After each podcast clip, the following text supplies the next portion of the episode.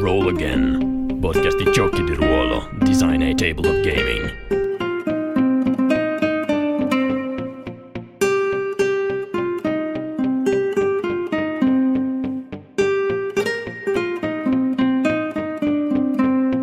Benvenuti al quarto episodio di Roll Again, uh, puntata estiva. Sono qui con Federico Scattolin che era presente nell'episodio 1 e 2 eh, stiamo registrando eh, per la prima volta nella stessa stanza, incredibile, quindi speriamo che la qualità audio eh, sia meglio del solito. Um, ci siamo appunto trovati per eh, le ferie e quindi ne abbiamo approfittato per eh, registrare insieme. Ciao Federico. Ciao a tutti.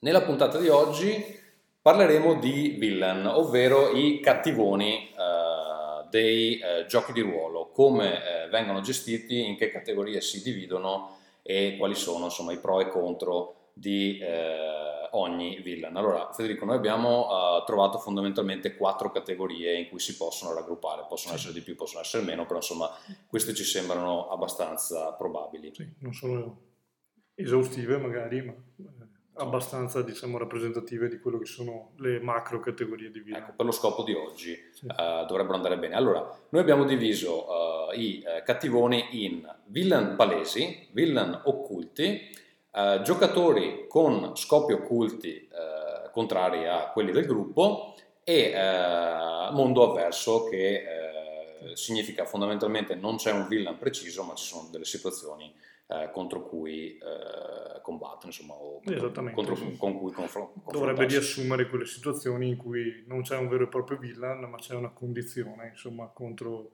o un, un ambiente ostile, ecco. Va bene, allora partiamo dai villain palesi, ovvero uh, possiamo chiamarli così, i boss uh, di fine livello. Cosa possiamo dire di questa tipologia di villain? Beh, un villain palese sostanzialmente è un, un villain conosciuto ehm, diciamo una, una, persona o un, un, essere in ogni caso eh, di eh, nota malvagità, mettiamolo così, e che ehm, i, i, PG hanno, mh, di cui i PG insomma hanno chiari se non gli scopi, quantomeno eh, parte delle finalità e ehm, parte dei suoi piani. Diciamo, un villain palese è un villain eh, che si sa è risaputo insomma che è un cattivo. Okay, Oddio, almeno un cattivo dal punto di vista dei giocatori, perché dal poi magari giocatori, può, può avere anche una, uno, degli scopi che secondo lui sono del tutto legittimi, perché magari è, lavora per un'altra nazione o esatto. insomma deve salvare la sua famiglia, che ne so. Insomma, Esattamente, una campagna politica potrebbe essere l'avversario politico, insomma, mm. cioè, comunque è l'antagonista dei PG eh, in maniera palese, quindi si, si pone contro di loro se non fin dall'inizio, comunque abbastanza presto nelle prime battute e eh, di conseguenza eh, non ci sono sorprese, ecco, in questo senso.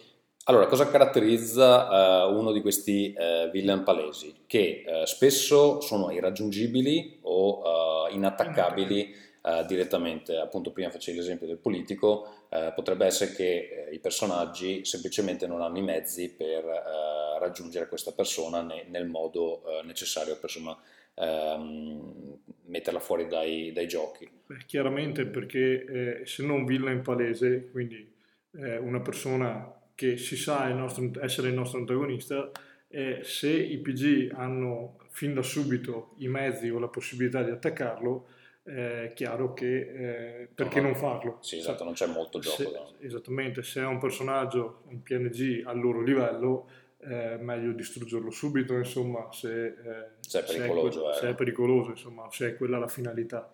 Eh, perché adesso dobbiamo pensarla anche in maniera un po' più generale, insomma, eh, magari l'antagonista politico, ok, verrà sconfitto in una certa maniera, però il boss di fine livello, come lo chiamavi tu, in un'avventura di stampo più fantasy, eh, potrebbe essere molto più alla mano in questo senso, quindi eh, si può tranquillamente andare lì ed ucciderlo se è in qualche modo raggiungibile. Però generalmente è un personaggio di livello molto più alto oppure che ne so, è tipo un demone indistruttibile tranne eh, se insomma trovano un rituale specifico che ovviamente sarà imboscato da qualche parte. Sì Uh, quindi insomma che richiede un minimo di intervento da parte sì. loro, non possono ucciderlo direttamente. Oppure semplicemente è bravo a nascondersi, cioè potrebbe non essere una persona eh, estremamente competente, estremamente capace, però il, lo stanarlo è parte dell'avventura, insomma, quindi eh, diciamo che il villain palese è, è, un villain che in qualche modo è fuori dalla portata dei PG, o perché è troppo potente, o perché eh, ha dei buoni contatti, o perché non è trovabile in qualche maniera e quindi diciamo questa è l'idea del villain palese. E, il vantaggio di questo villain diciamo è che è mh, un po' l'obiettivo eh, della, della, campagna, insomma, quindi è un obiettivo abbastanza chiaro, evidente, eh, palese appunto e quindi eh, diciamo mh, intorno a questo, a, a questo villain si può si può fin, eh, fin, da subito magari caratterizzare molto bene il villain, o anche no, dipende, insomma, se vogliamo renderlo eh, poco visibile, insomma, eh, o se vogliamo piuttosto un politico che, eh, con cui ci si confronta spesso, quindi può essere caratterizzato eh, bene o male, è comunque il target, diciamo, evidente e il nemico comune dei, dei PG. Di contro, ovviamente, con questo villain ehm, non c'è una vera e propria sorpresa, ecco, tutto è allo scoperto, si cerca, eh, l'obiettivo è arrivare a prenderlo in qualche maniera, metterlo eh, nel sacco e eh, quindi avventure un po' più lineari se vogliamo, si presta bene eh, soprattutto nel, secondo me eh, ad avventure eh, in cui eh, vogliamo, cioè, se vogliamo improvvisare, ecco, un villain palese è facile da gestire perché è comunque un punto chiave nell'avventura, un punto cardine e non serve pensare a chissà quali eh, piani complessi. Ecco. Beh, però se pensi nella letteratura fantasy, per esempio Sauron è un villain palese, cioè è lui il cattivone da battere. Chiaro. Però il come batterlo è la parte interessante perché poi ci sono tutta una serie di problematiche infatti, come portare alla, sì, sì.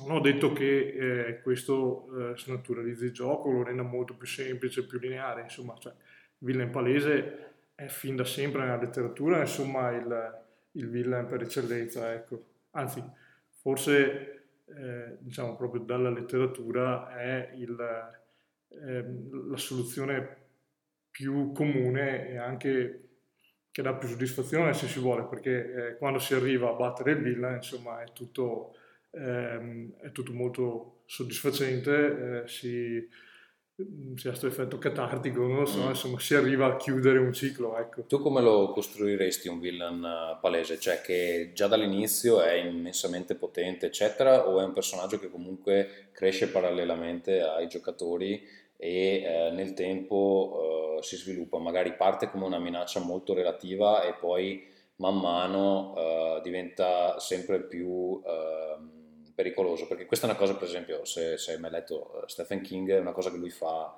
magistralmente. Il villain di solito non parte mai come una minaccia globale, però mh, a pochi minuti dalla fine del libro, di solito per qualche evento specifico eh, si ritrova in una situazione dove ha in mano un potere enorme. Questa è una cosa che lui fa abbastanza spesso nei, suoi libri, poi vabbè, è anche chiaramente eh, una cosa che succede nel, nel fantasy, penso anche a Vabbè, forse Game of Thrones, per esempio, ha un po' più di eh, villain occulti, però di quelli palesi capita spesso di trovarsi, per esempio, pensa a uh, Ramsay Snow, uh, Ramsay Bolton, um, dove a un certo punto, cioè già lui come personaggio è eh, abbastanza fastidioso.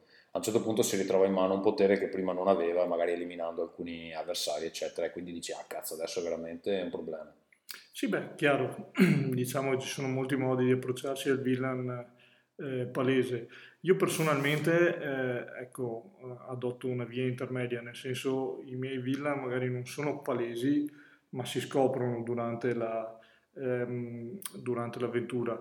Questo non vuol dire che rientrino nella categoria villain occulti di cui parleremo dopo, semplicemente eh, è plausibile pensare che i giocatori all'inizio non siano consapevoli della minaccia eh, magari si imbattono in determinati indizi, cominciano determinate indagini e eh, man mano scoprono che c'è un potere, eh, un potere in qualche modo occulto, ma comunque qualcuno che sta manovrando per, ehm, per, diciamo, per i propri fini. Okay?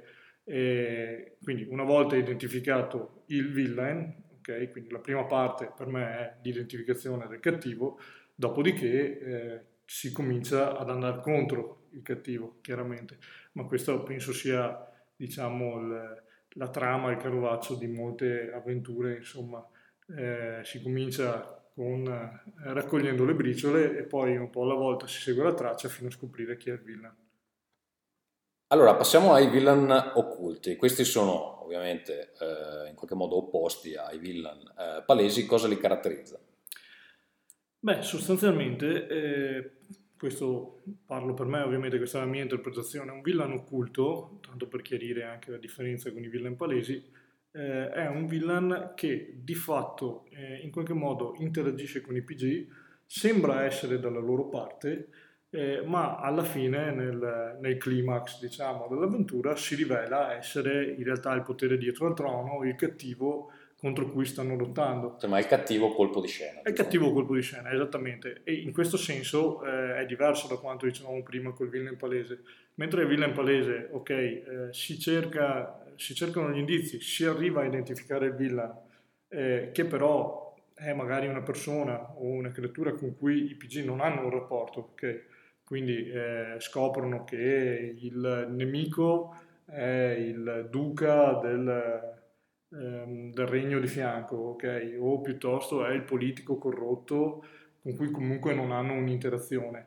Eh, il villain occulto invece è, è, magari il loro signore stesso che stava perseguendo degli scopi, eh, delle finalità proprie, diciamo, a discapito dei, dei PG o magari è il consigliere del, eh, del datore di lavoro, del mm. signore dei, eh, dei PG eh, che ancora una volta stava perseguendo i suoi scopi e stava in qualche modo magari cercando di soverchiare il loro signore eh, e ehm, è magari il loro superiore. Ecco, un cliché, un cliché eh, che cioè, non è solo tipico dei giochi ruolo, ma c'è anche in molti film, ad esempio, sì. è che la persona che ehm, paga i personaggi per svolgere un determinato lavoro, di solito entro la fine cerca di eh, fotterli esattamente, esattamente. è una cosa magari che succede un po' troppo spesso quindi magari uno adesso se lo aspetta anche eh... si parte spesso prevenuti poi ovviamente dipende moltissimo anche dall'abilità del master perché se nelle varie campagne adotta sempre questa politica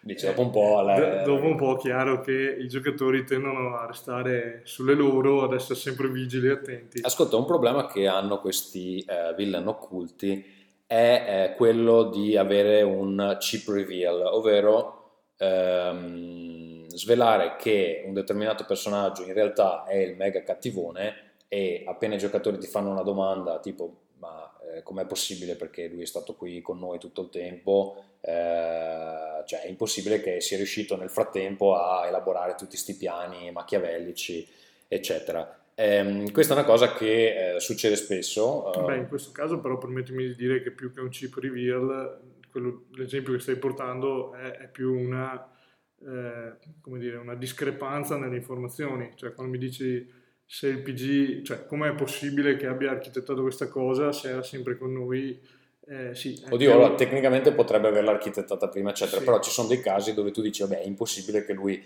sia riuscito a fare questa cosa perché stava facendo qualcos'altro mm-hmm. o perché era altrove, eccetera. E il master dice, sì, vabbè, aveva i poteri fortissimi ed è così. Sì. ecco, come si fa a evitare questa problematica? Eh beh, eh, purtroppo questo genere di, di villain eh, allora, dà soddisfazione perché eh, c'è il eh, c'è la rivelazione finale, quindi c'è un momento in cui eh, tutti i nodi vengono al pettine eh, e quindi può, può, dare soddisfazioni, richiede però un lavoro molto, eh, molto grande eh, di fondo da parte del master, Beh, sia in termini di coerenza delle informazioni, quindi bisogna architettare una trama, un'avventura eh, per cui le cose alla fine tornino proprio per evitare che qualcuno dica ma non è possibile. Non... Forse non si presta tantissimo a eh, campagne che sono improvvisate.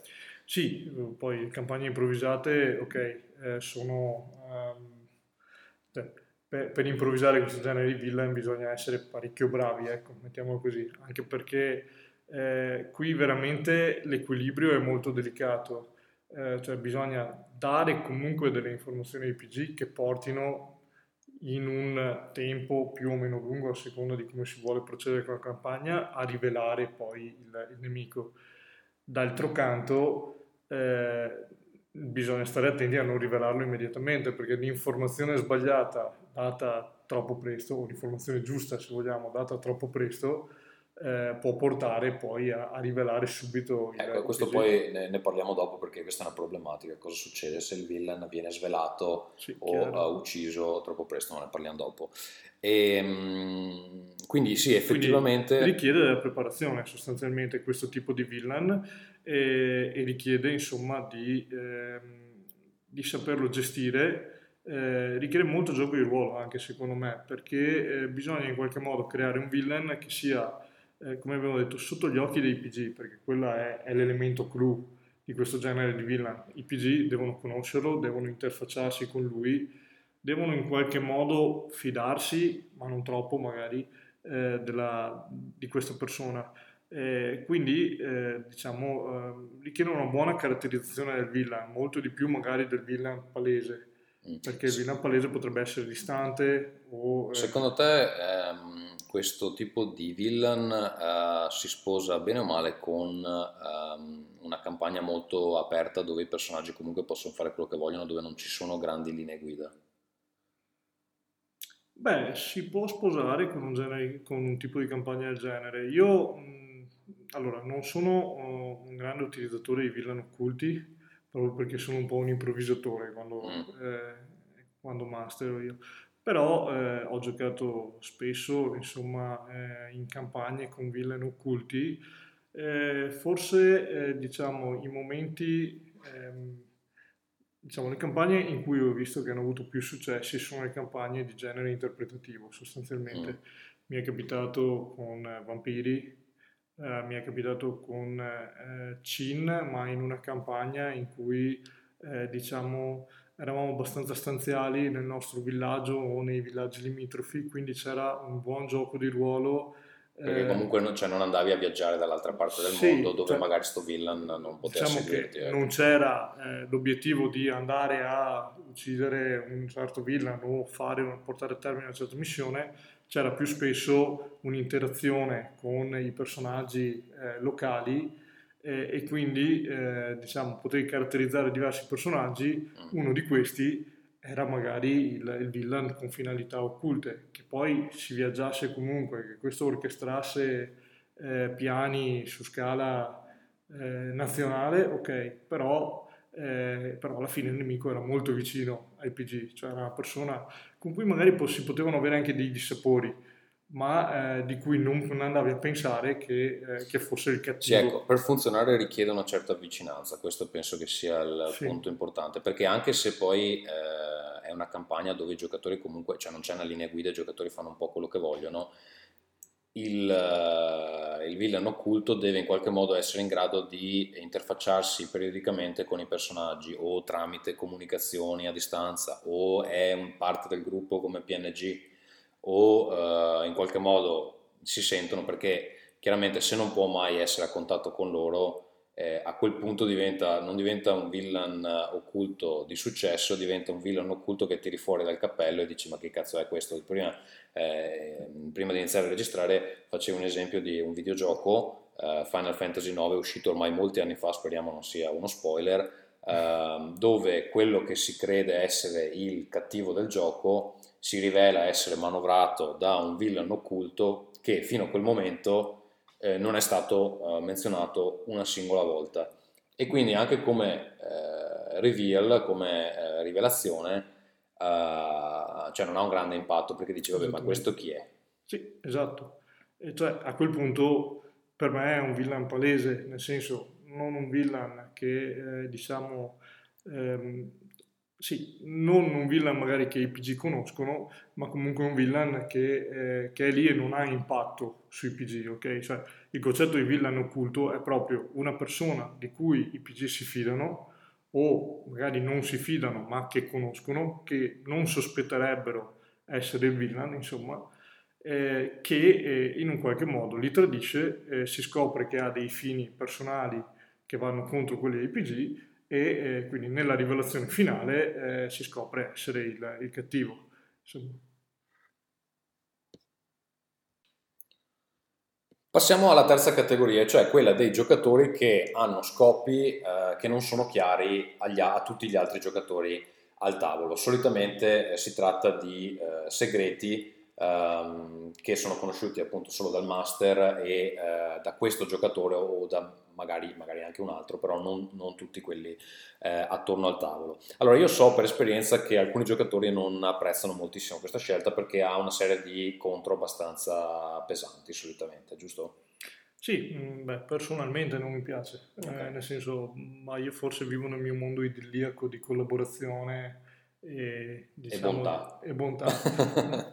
non necessariamente bontà, però eh, diciamo tutti contro una causa comune. Ecco, eh, una cosa che non mi piace è cominciare a giocare uno contro l'altro, ma eh, perché mh, mm, boh, snatura un po' la mia visione del gioco di ruolo, anche se in realtà il gioco di ruolo è un gioco di interpretazione, quindi potrebbe starci benissimo.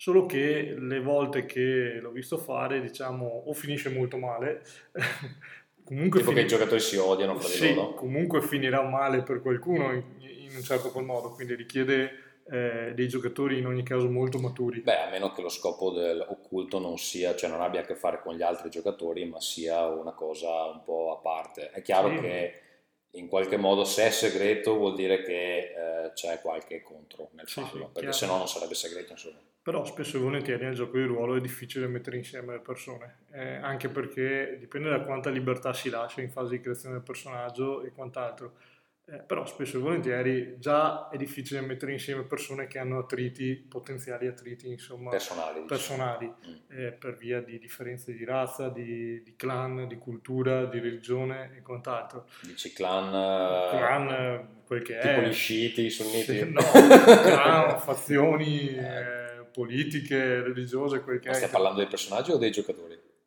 No, no, sto parlando di personaggi. Ah, ok, no, infatti mi chiedevo no, no, detto, spesso e volentieri che tipo di gruppi no, di gioco frequenti. È già difficile metterli insieme, insomma, eh, personaggi di, eh, con background differenti. Se poi ci sono anche finalità differenti, eh, è una miscela un po' esplosiva, insomma. Eh, oltretutto, per essere gestiti, io non ho una grandissima esperienza, devo essere onesto, di, di questa tipologia di gioco, eh, proprio perché la evito. Eh, però complica anche un po' le cose perché insomma se una persona eh, deve condividere qualcosa con il master che gli altri però non devono sapere eh, allora si comincia a dover architettare un modo per veicolare queste informazioni. Ma eh, veicolare informazioni che sia con eh, un bigliettino che sia chiamando fuori la persona eh, o quant'altro eh, lascia comunque il sospetto negli altri, ok? Cioè, appena si vede passare un fogliettino, ah, sta cercando di mettermelo nel sedere. Eh, quindi c'è molto anche metagame, secondo me, in, in questo, insomma, c'è molte congetture. Un'alternativa quindi... è fare sessioni separate, che però dal punto di vista del master è anche eh, complesso da gestire, insomma. Sì, ma poi, allora, per carità, non sono contrario a questo genere di cose perché... Può essere una buona via, eh, specie se si fanno campagne magari molto politiche, eh, molto di intrigo, eh, può essere un, un, buon modo.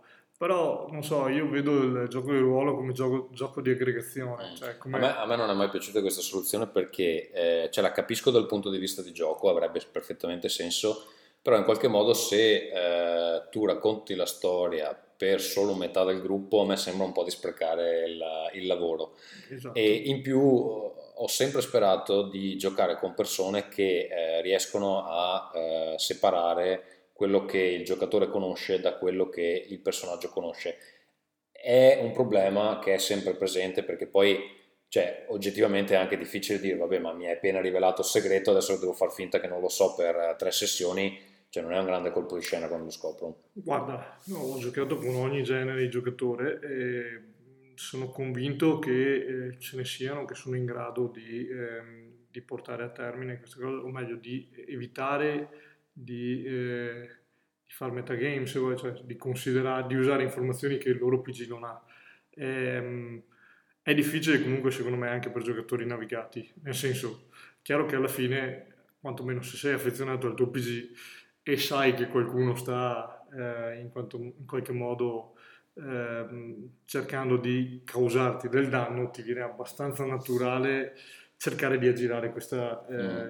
questa cosa, insomma, cioè magari, eh, magari non usi quell'informazione, però eh, eh, indaghi sapendo qualcosa, hai capito? Cioè, cominci a fare delle domande molto specifiche perché comunque sai, cioè, hai bisogno solo di una conferma di un'informazione che hai già, quindi già di suo rovina un po', mm. ecco, la, o veicola eh, un po' l'avventura. Ecco, un contesto dove funziona bene invece, eh, relativamente bene, diciamo, è il play by forum, perché eh, per sua stessa natura si presta a mandare messaggi privati, eccetera, dove se vuoi condividere delle informazioni che ehm, altri giocatori non hanno, eh, si può fare tranquillamente. Eh, ultimamente ho iniziato, ormai è credo 6-7 mesi, sto facendo una campagna di play by forum su RPG eh, Geek di eh, Vampire, la versione per il ventennale, perché erano tanti anni che non giocavo, volevo riprenderlo in mano e sto giocando con una, insomma, un gruppo internazionale, c'è un australiano, due inglesi e un'americana mi pare. E, um, ah, c'è anche un italiano, un po' abbastanza, abbastanza misto. E um, una cosa, eh, allora ne abbiamo discusso subito all'inizio, vi ho detto guardate che i personaggi uh, hanno dei segreti e loro erano d'accordo, ho detto guardate possiamo gestirlo in una serie di modi o ci mandiamo i messaggi privati eccetera, però allora vuol dire che metà del gioco praticamente non appare mai sul forum. E, sì. e a me non piace questa cosa tantissimo. Gli ho detto guardate facciamo così, esistono su RPG Geek, uh, c'è la possibilità di mettere eh, degli spoiler, allora eh, le informazioni in teoria segrete le mettiamo sotto spoiler. Chi vuole se le legge, chi non vuole non se le legge. Mi fido che insomma eh, non le utilizziate in maniera inappropriata e finora ha, ha funzionato eh, abbastanza bene. Quella è una soluzione intermedia insomma per chi si vuole leggere tutto e per chi preferisce avere eh, la sorpresa. In realtà mi piacerebbe sapere, secondo me se le leggono sempre tutti perché, cioè, perché, comunque ci sono delle cose interessanti che succedono dietro le quinte. Ehm, non, ho, non, ho, appurato effettivamente se, se, c'è qualcuno che non le legge, per me le leggono tutti, quindi a, quel punto probabilmente potrei anche rimuovere gli spoiler. Però. Beh, però è giusto comunque identificare la zona. Diciamo, sì, dici, oh, qua c'è una cosa che, sì, che, che non tutti devono sapere, poi si può anche leggere a posteriori, insomma, intendo dire, rivedere. Allora, eh, l'ultima eh, categoria di villain, per così dire, che abbiamo eh, individuato è eh, il mondo avverso, ovvero non c'è un villain eh, preciso. Sì, non necessariamente, oppure ce ne sono più di uno, insomma, ma... Sono non... dei PNG minori, magari sì, non c'è il mega boss. Esattamente, finale. non di un livello tale da apparire evidenti, insomma. Eh, non so, i vari generali d'armata potrebbero essere in una campagna, faccio un esempio, potrebbero essere dei villain che comunque magari non hanno un vero e proprio peso, mm. però eh, sono comunque lì. Questi diciamo sono anche quel tipo di avventure tipo dungeon crawl, classico D&D, eh, vai nella caverna e vedi cosa c'è dentro, eh, cioè non c'è un villain specifico, ci sono dei mostri da eh, combattere, magari ce n'è uno alla fine più grosso, però non è un villain che, con cui tu hai un, uh, un problema personale, diciamo, è uno che sta cercando di ucciderti e devi, devi cercare Invece più interessante secondo me eh, rispetto a, a, questa situazione è quando eh, i giocatori devono combattere contro un evento esterno. Per esempio eh, c'è un meteorite che sta eh, colpendo il pianeta. Come facciamo a eh, risolvere questo problema? Oppure le scelte siano limitate in questo caso. Oppure, cioè, sì esatto, o lanci un razzo oppure è finita insomma, o scappi dal pianeta. Oppure c'è una, la diffusione di un virus eh, adesso mi dirai come si pronuncia eh, l'accento qui che io lo sbaglio sempre. Pandemia. C'è una pandemia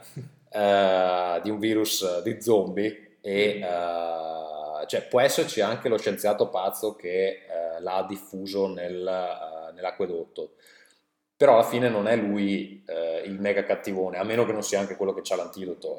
una volta che il, che il problema, che, che il genio è fuori dalla bottiglia, poi sono cazzi, insomma, devi vedere. Vediamo per esempio World War Z, mm. Tanto per fare un, un esempio. Parliamo del film o del, del libro? Film, okay. del film. Beh, il libro onestamente non l'ho letto, però eh, io, sì, no. io, mi rifaccio al film. Nel film alla fine il film è una, una quest, una ricerca del, dell'origine per cercare di capire come arginare mm. una pandemia, appunto. E la ricerca alla fine porta a scoprire qual è il punto debole della, eh, della malattia e quindi anche a prendere dei, eh, delle precauzioni in qualche modo, però non c'è un vero e proprio cattivo, cioè mm. non c'è un, un, ente governativo piuttosto che un paese, piuttosto che uno scienziato pazzo che ha generato il virus. Cioè possono esserci eh, varie fazioni in lotta per ottenere la stessa informazione. Esattamente, però non, sono... però non necessariamente eh, c'è un cattivo evidente. Insomma, in questo caso è proprio una condizione naturale. Eh, allo stesso modo, altri, ehm, diciamo, ehm, altri villain di questo tipo, se vogliamo, sono le grandi fazioni o il grande nemico. So, in Martelli della Guerra il caos è il nemico eh, con la N maiuscola, insomma. E questo non vuol dire che ogni mutante sia un villain piuttosto che ogni guerriero del caos, spesso e volentieri sono solo comparse numeri, mm. eh, però alla fine il grande, eh, il grande, nemico è il caos in genere, l'oscura simmetria magari in mutant cronico, cioè eh, no, non necessariamente deve esserci un villain caratterizzato in senso di figura fisica mm. che una volta uccisa, ok, abbiamo chiuso l'avventura. Eh, potrebbe essere semplicemente una fazione. In un gioco di guerra, ecco, magari eh, l'obiettivo è in qualche modo concludere, vincere una guerra o arrivare a una tregua, pacificare, mm. Ma non deve per forza esserci una figura poi... Se, se devi dire i vantaggi di, una, di, un mondo avverso rispetto eh, al villain classico? Beh, vantaggi adesso così non so, è, è più un modo diverso diciamo di approcciare l'avventura, quindi ehm, i vantaggi. Eh, I vantaggi sono magari nell'immediatezza, nel senso non devi andare a caratterizzare un villain, eh, non devi andare, eh, quindi non devi andare a introdurre necessariamente una, eh, una figura con delle eh, caratteristiche ben precise, insomma, eh, ecco, però c'è anche un pro, nel senso che, eh, scusa, un contro, eh, nel senso che quando i personaggi non hanno qualcuno da odiare fortissimo, magari la minaccia è anche un po' più... Sottovalutata, dici? Oddio, sottovalutata non so perché se c'è una, un'epidemia zombie comunque non è che puoi sottovalutare, eh, però insomma l'odio è un, un, sentimento molto forte e creare un villain che ogni volta che appare li vedi che, che si ritirano sulla sedia una, dà una certa soddisfazione. Ecco, certo, diciamo. dipende dalla scala però che dai, cioè, eh, se questo villain poi, se la distruzione o ehm, in qualche modo la messa fuori gioco di questo villain eh, aiuta la causa, ehm, ecco che ok ha senso il villain, però eh, non so, se giochi gli alieni che scendono sulla Terra e la conquistano, eh, magari non è detto che basti uccidere il capo alieno insomma, mm. per risolvere la situazione. Ecco, ecco questo è, una, una, è, un caso interessante dove tu puoi avere un mega villain uh, da uccidere, e però uh, il problema non finisce con lui. Esatto, questo. potrebbe essere un villain con cui ti metti in competizione nella tua area, nella tua zona, però eh, alla fine non, non, è detto che risolvi la cosa. Cioè un po' tipo se adesso vai in, uh, nel, nel Regno Unito e eh, uccidi Farange, eh, il, il, Regno Unito comunque la Brexit ormai l'ha fatta e quindi sono, continuano, dici, è, una, sì, è un'ipotesi tutto, così, è tutto da vedere, tutto però. Da vedere. però dici la situazione comunque ormai la, la, la, sì, il cattivo l'ha sputtanata. Ecco, sto pensando per esempio a, mm, eh, non mi viene più il nome del film, ehm, ehm, quello con gli alieni che possiedono i corpi. Eh, viene più... Beh, c'è, immagino sia l'invasione degli ultracorpi. No, no, no, no, molto più recente, insomma. È quello di Spielberg? No. Eh, vabbè, dai, adesso... vabbè, d'accordo, comunque alla fine c'è, eh, c'è, un nemico abbastanza palese che è quello che dà la caccia alla, alla, protagonista, però nel momento in cui questo villain viene in qualche modo eh, messo a tacere, resta il fatto che comunque l'umanità è sotto il gioco degli alieni, mm. insomma, e quindi comincia una fase di resistenza. Diciamo che si chiude un capitolo se ne apre un altro di, di più, più, grande.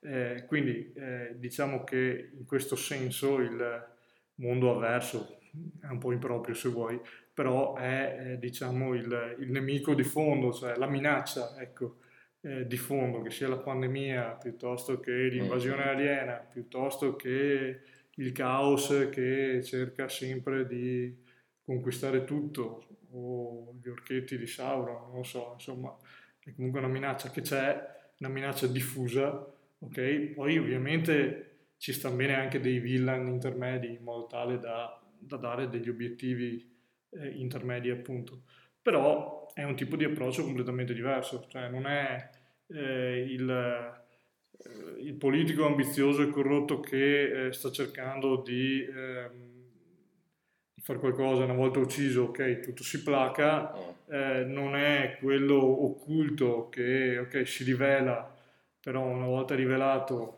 eh, e sistemato le cose tornano ad appianarsi, insomma è comunque una minaccia costante che resta lì, mm. magari anche difficile da... A me da viene in mente un, un, caso che in realtà non è, non, non è, un gioco di ruolo, è un uh, videogioco, um, Killzone, il secondo, uscito su PlayStation 3 anni e anni fa, e a questo punto penso si possa anche spoilerare anche perché insomma la trama non è che fosse la parte interessante del gioco comunque alla fine succede una cosa uh, che all'epoca mi aveva abbastanza colpito, e cioè che i personaggi arrivano dal cattivone e mm, lo scopo della missione è eh, imprigionarlo perché insomma ci sono dei, dei risvolti diplomatici da, da, considerare. Uno dei personaggi invece perde la testa e gli spara. Lo uccide, eh, quindi il cattivone muore e eh, il gioco si chiude eh, in questa uh, scena cupissima dove siccome hanno ucciso il cattivo invece di imprigionarlo, eh, da cui potevano partire insomma tipo dei, dei negoziati di pace, eccetera, ehm, la guerra eh, che ha preso eh, il sopravvento in tutto il mondo continua imperterrita perché ovviamente adesso avendo ucciso il capo eh, ne, ne, ne, spunta un altro e e insomma non riescono a fermare, cioè tutta la missione che hanno fatto è stata in vano. Adesso magari questa è una cosa che uno non vuole fare in un gioco di ruolo perché se dai l'impressione ai giocatori di aver giocato due anni per non aver uh, compiuto niente di significativo, magari eh, non è il massimo. Hanno avuto la soddisfazione di uccidere il boss. Il cattivo, sì, esatto, però vabbè, in quel caso lì è un errore uccidere il cattivo invece di, di semplicemente prenderlo in custodia. Però queste sono le conseguenze delle scelte dei PG, alla fine i PG sono gli eroi, sono i protagonisti, quindi... Va bene, ascolta, visto che stiamo parlando di cattivoni che muoiono, uh, cosa succede se uh, il villain viene rivelato in anticipo rispetto ai piani del master o viene ucciso accidentalmente? Per esempio, mettiamo il caso che il villain è un PNG al seguito dei personaggi, c'è una catastrofe di qualche tipo, non so, un'inondazione, qualcosa, il villain viene spazzato via e a quel punto il master si ritrova eh, senza mastermind eh, a gestire eh, l'intera faccenda. Allora, personalmente non mi è mai capitato, nel senso che forse per bravura, forse per scarsa lucidità la sera dei miei giocatori, non lo so, però eh, devo ammettere che normalmente... Di solito avviene per errore, cioè tipo che appunto sì. eh, uno fa un fallimento critico al momento peggiore mezzo gruppo cade in un burrone e fra il gruppo che cade cade anche un personaggio che non doveva morire. Insomma. Però attenzione, eh, allora, mettiamolo così, se il villain è occulto ed era occulto, eh, a quel punto eh, diciamo poco cambia, nel senso si può in qualche modo riadattare il piano facendo in modo che sia magari qualche altro per PNG il mm. villain cioè, l'esempio che, eh, che, hai portato tu prima, il, il PNG cade nel burrone insieme mm. a, al carro mm. e muore, va bene, mm. d'accordo. Poco male, nessuno sapeva che era lui la mente, il potere dietro eh, il trono. Quindi a, quel punto tu eh, fai, cioè, non fai fermare il piano il, che era già in... Uh... Può essere beh, una, una prospettiva interessante, potrebbe essere anche semplicemente far procedere il piano. Qualcun altro prenderà le redini, poi si scoprirà che magari il PNG mm. eh, che, che, è morto eh, era in realtà il, il, capo, potrebbe prendere le sue redini eh, mm. qualcun altro, non so, un figlio piuttosto che un protetto o qualcun altro che comunque i PNG potrebbero conoscere, i PG scusami, potrebbero conoscere, quindi eh, potrebbe essere anche un risvolto abbastanza interessante questo. Oppure fai la, c'è la soluzione solo enigmista, non so se hai visto tutta la serie, sono mi pare set, sette film, e lui, lui muore nel terzo. E gli ultimi quattro film sono lui che ha pianificato talmente tanto in anticipo, però è fatto bene perché cioè, alla fine torna tutto sì, sì. e infatti io ero sconvolto ho detto ma eh, cazzo è morto tre, quattro film fa e, e, invece riescono a pianificare tutto e, e, ha anche un po' di senso, è un po' tirata, però ci sta insomma. Sì, sì. E, sì, effettivamente... Potrebbe, potrebbe essere una, una, prospettiva molto interessante. Poi è pur vero che il master in questo caso ha un po' di potere assoluto e può anche, cioè ha il potere assoluto di fatto, quindi può anche un po' piegare eh, le regole, nel senso il PNG non deve necessariamente morire, potrebbe sempre trovare un modo di salvarsi se è veramente così importante eh, ai fini della trama, ecco. Eh, quindi a meno che un PG non dichiari che lo, lo uccide eh. per qualche ragione sua, insomma, eh. in quel caso okay, sarebbe un po' tirato a salvarlo. Mm. nulla toglie che potrebbe rimanere lì moribondo e agonizzante ed essere salvato da qualcun altro, insomma, anche qui colpo di scena.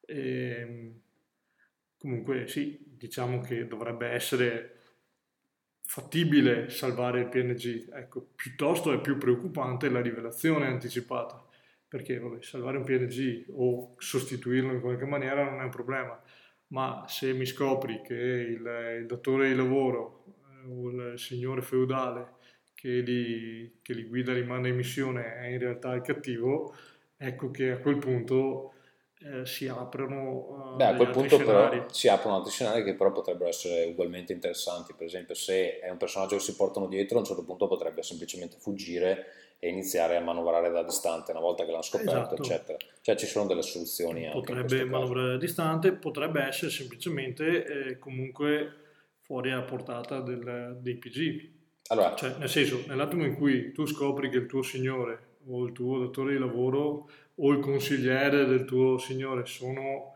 eh, il potere dietro il trono, devi trovare però anche un modo inoppugnabile per screditarli, mm. eh, perché vabbè, insomma, sono comunque di un livello superiore al tuo. Potrebbero avere alleati potenti, sì. eccetera. Chiaro che puoi sempre provare ad assassinarlo, però in quel caso passi anche un po' dalla parte del torto. Mm. Mm. Ok, quindi vabbè, se accetti le conseguenze, eh, va tutto bene. Quindi potrebbe semplicemente aprirsi in anticipo diciamo, il, il, capitolo di come risolvere la questione. Mm. Quindi ascolta, per chiudere un po' il discorso, se dovessimo eh, stilare una lista delle caratteristiche di un buon villain in un gioco di ruolo, indipendentemente dal palese, occulto, eccetera, eh, allora io direi che intanto um, non deve essere immortale, nel senso che i villain che ti appaiono eh, combattono fino ad avere un punto vita e poi scompaiono magicamente perché il master ha deciso così, sono da evitare in generale perché fanno incazzare i giocatori e basta. Esatto, piuttosto in quel caso eh, io preferisco avere un villain eh, importante, magari anche occulto, e eh, dei villain intermedi palesi. Mm. Cioè, tipo Quindi il, dei bracci destri. Sì, il cattivone con i suoi sgherri. Mm importanti, insomma, ovviamente, che sono poi le interfacce con i PG.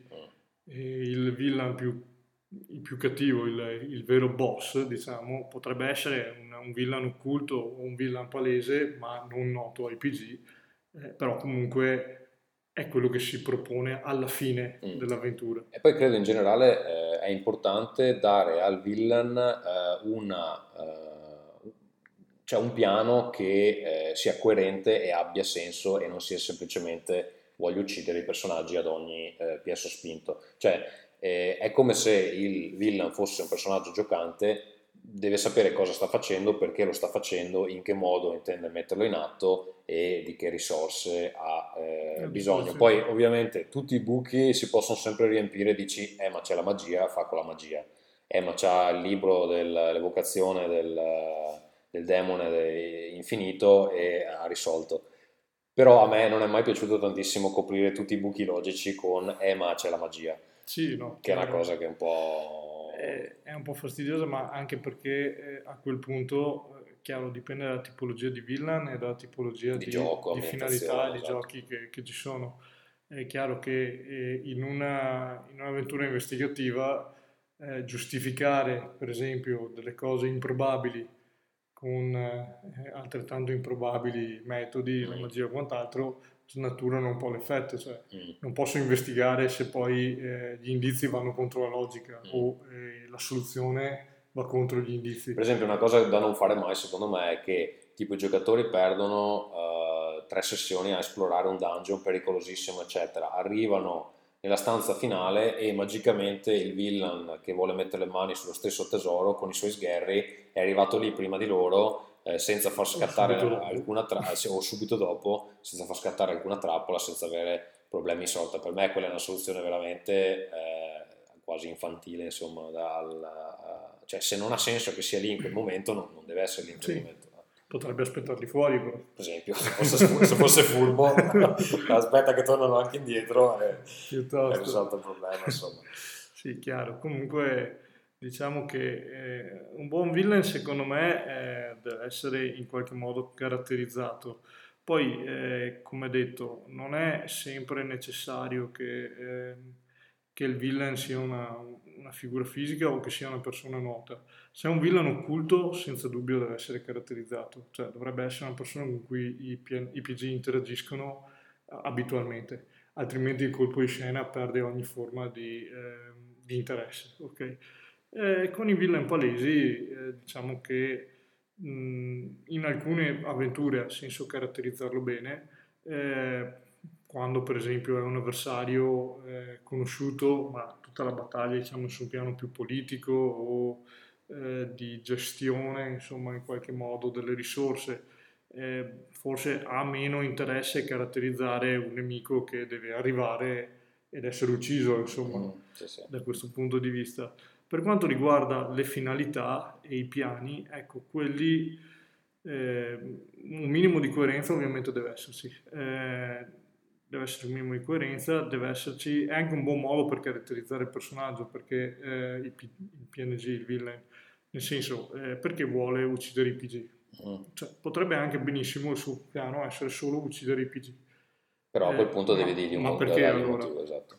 E... Cioè, deve essere qualcuno che ha un forte astio nei confronti dei PG e non funziona bene secondo me se è una persona che tu neanche conosci sì. e non sai di, di avere astio eh, al limite deve essere una, una, persona che tu non vedi, cioè un villain che non vedi, ma che poi alla fine si rivela essere quello che hai abbandonato a morire eh, tre anni prima eh, sulla montagna o nel dungeon e che adesso cerca vendetta. Quello a cui hai rubato la merendina da piccolo a, a. Magari anche, cioè, basta che Basta che abbia un senso. Che abbia un motivo. Va bene, e invece quando vi, eh, si parla del mondo avverso, un buon modo secondo me per eh, gestire questa situazione è che l'evento eh, o la, la, serie di eventi in qualche modo devono ehm, salire di intensità eh, con il progredire del tempo. Cioè se c'è un'infezione si deve diffondere, se c'è un meteorite che sta colpendo la Terra deve avvicinarsi e eh, eccetera. Insomma, se c'è una nazione in guerra deve so, cominciare a invadere, cominciare a invadere ottenere delle vittorie sul campo di battaglia, e, e, eccetera. Allora, direi che abbiamo coperto quello che ehm, potevamo coprire nel tempo a disposizione per quanto riguarda i villain. Eh, prima di chiudere andrei brevemente a Mondo Incudine, cioè la rubrica dove parliamo dei progetti di uh, The World Anvil.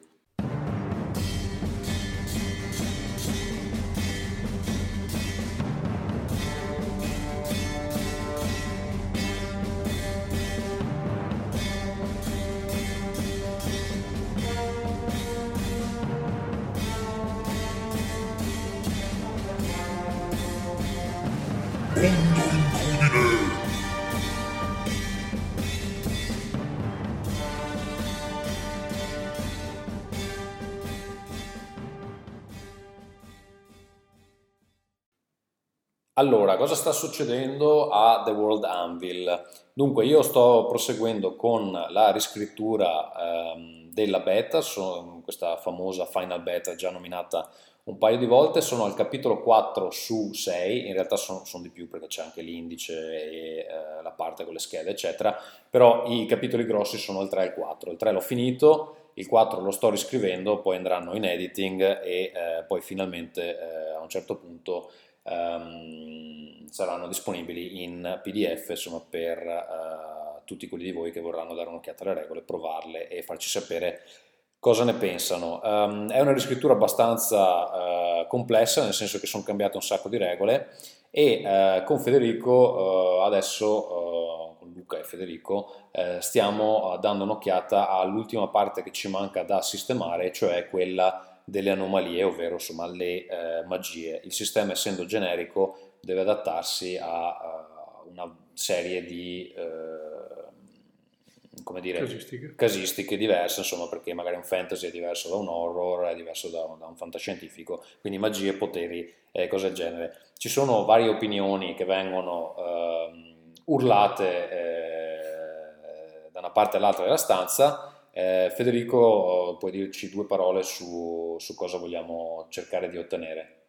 Sì, beh, eh, allora intanto diciamo il problema al momento è che ovviamente si è partiti con un'ambientazione, chiaro, e quindi con delle idee per quell'ambientazione e adesso si sta cercando in, in un certo senso di astrarle, di, eh, di renderle generiche, eh, avendo deciso appunto di, di separare, di separare l'ambientazione il con, corpus delle regole dall'ambientazione. Insomma. Mm.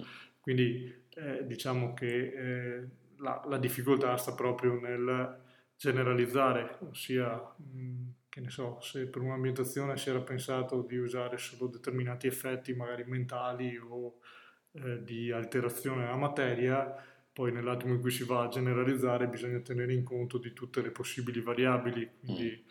Eh, di, di, tutte le, le cose che eh, la mente dei giocatori, tutte le idee che la mente dei giocatori potrebbe partorire. Insomma. Comunque l'idea è di spostarsi decisamente dalla lista di eh, anomalie o incantesimi che è problematica da gestire perché fondamentalmente bisogna scriverle, poi uno dice vabbè ma qua non c'è nella lista eccetera e lasciare un po' più libertà um, andando per linee guida diciamo così. Sì, mm, io sono sempre stato un fautore un po' della, eh, della libertà nel senso delle, delle, magie più che altro perché sono sempre stato molto pigro e quindi non ho mai avuto voglia di leggermi queste 200 pagine di incantesimi. Mm che poi deve conoscere il master, deve conoscere il giocatore, insomma devono ricordarsi tutti, diventa... Sì, hanno, diversi contro, anche a me sì, non piacciono. diventa perché... sempre la tipica consultazione del manuale per vedere che cosa faceva questo, cosa faceva quello, insomma eh, si presta bene forse per un gioco da, da, PC, un po' meno per un gioco di ruolo. Poi qui ci avremo i patiti di D&D che ci distruggeranno via email. No, assolutamente, ma in realtà non c'è nulla di male nella, nelle liste degli incantesimi, insomma, negli incantesimi di D, anzi sono, eh, anch'io ho interpretato dei maghi in passato, però per deformazione personale, insomma, cioè, eh, quando devo mettermi a leggere liste di incantesimi, a quel punto il Ti guerriero... viene la biocco, diciamo. No, no, il guerriero ha una appeal così... no, e poi, poi, poi diciamo che eh, le revisioni delle regole che stiamo facendo sono tutte in funzione di rendere il sistema eh, un po' più fluido e che richiede meno consultazione possibile delle regole e del manuale. Eh, una volta che uno si ricorda quelle due o tre cose da base, non, cioè, non deve più stare lì a guardare il manuale tutto il tempo. Eh, fare le liste degli incantesimi ovviamente andrebbe in senso contrario e quindi stiamo cercando di spostarci. Eh, stiamo guardando a dei sistemi che ci piacciono particolarmente, eh, parlavamo prima di Mage, parlavamo di Nobilis, eh, poi abbiamo dato un'occhiata a dei sistemi eh, homemade che Federico ha usato per uh, una hack di martelli da guerra. Sì, sì, sì, chiaro. E, e quindi stiamo, guard- siamo più in quella direzione. Non abbiamo ancora deciso esattamente perché ci sono insomma, alcune problematiche da risolvere eh, Comunque l'idea è delle linee guida, o meglio delle, dei livelli di mm. potere, mettiamolo così, mm. quindi che aprono tutta una serie di eh, possibilità. possibilità. Esatto. Okay, dopodiché sta al giocatore interpretare queste, queste possibilità e quindi costruirsi l'incantesimo.